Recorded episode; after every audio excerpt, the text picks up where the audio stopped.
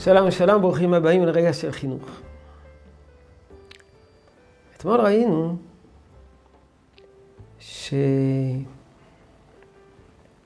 שהמנהיגים של הדור שלנו לא צריכים לחנר בדרך של מקל חובלים. אז רבים שואלים, אם אין מקל חובלים, אז איך מחנכים? באיזה דרך? מהי הדרך? הכלי המרכזי, שזה העקיפה, הכפייה, הפעלת אמצעים כוחניים, אם כל זה נלקח מאיתנו, מהמנהיגים, אז כיצד יחנכו? מה נשאר להם? על כן הרב אומר, מבין המצרים נגאל עם, על ידי מורים חמושים בגבורה רוחנית, שאינם צריכים מקל חובלים. אין חינוך בלי גבורה, רק יש שני סוגי גבורה.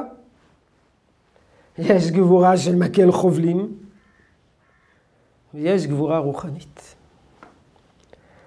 אנשים שהעוצמה שלהם היא לא עוצמה חיצונית, אלא עוצמה פנימית. מי שחמוש בגבורת הרוח איננו זקוק להפעלה כוח פיזי או מילולי כדי לנצח במערכה התרבותית. הוא כובש את העם בעוצמתו הרוחנית. לא נאצות, לא קללות ולא גידופים, ודאי לא אלימות, אלא עוצמה פנימית אדירה שקורנת, שמקרינה החוצה, שמאירה, שנעימה ומנעימה, מעוררת הערכה והזדהות. זה הגבורה הרוחנית. ודאי שצריכים גבורה. אי אפשר להשפיע אם אתה סמרטוט. אז לא הכוונה שתהיה אפאתי ופסיבי ותשב בקרן זווית ותייחל ותתפלל להשפיע. זה לא מנהיג. מנהיג הוא בעל עוצמה. חז"ל מזכירים את המושג של מקל נועם.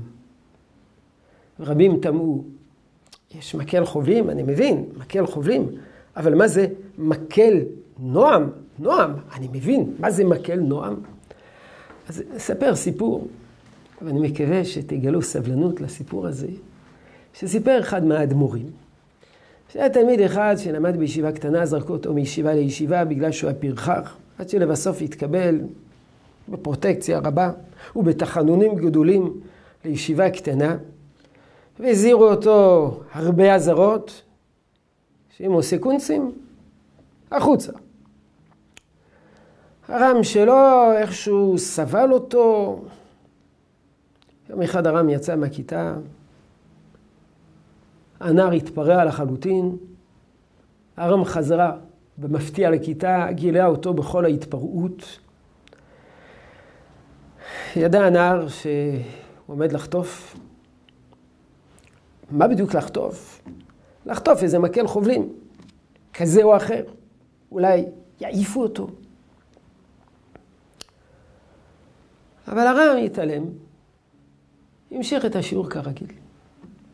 בסוף השיעור קרא לו, אמר הבחור, זהו זה.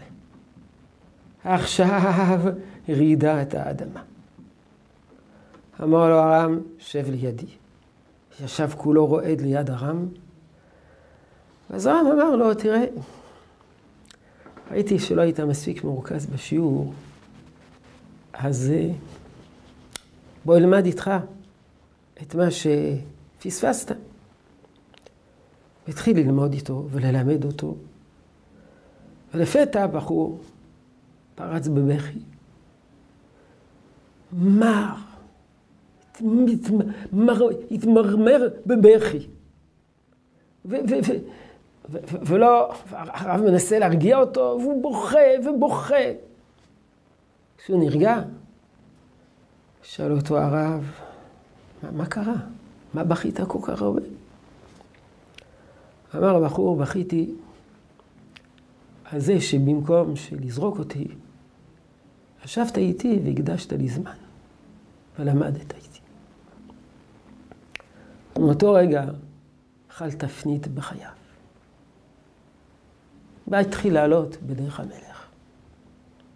אמר אותו אדמו"ר, הרם נהג איתו בנועם. ולמרות זאת, הנועם הזה היה בו בחינת מקל. עובדה שהנער בכה ובכה ובכה. רק מה שהוא השיג על ידי מקל נועם, לעולם הוא לא יכל להשיג על ידי מקל חובלים. אומר הרב, כך צריכים גם לנהוג כלפי כל עם ישראל, כלפי כל בנינו הקרובים והרחוקים בדור שלנו. יהי רצון שתשרה הברכה בעבודתנו החינוכית. שלום שלום.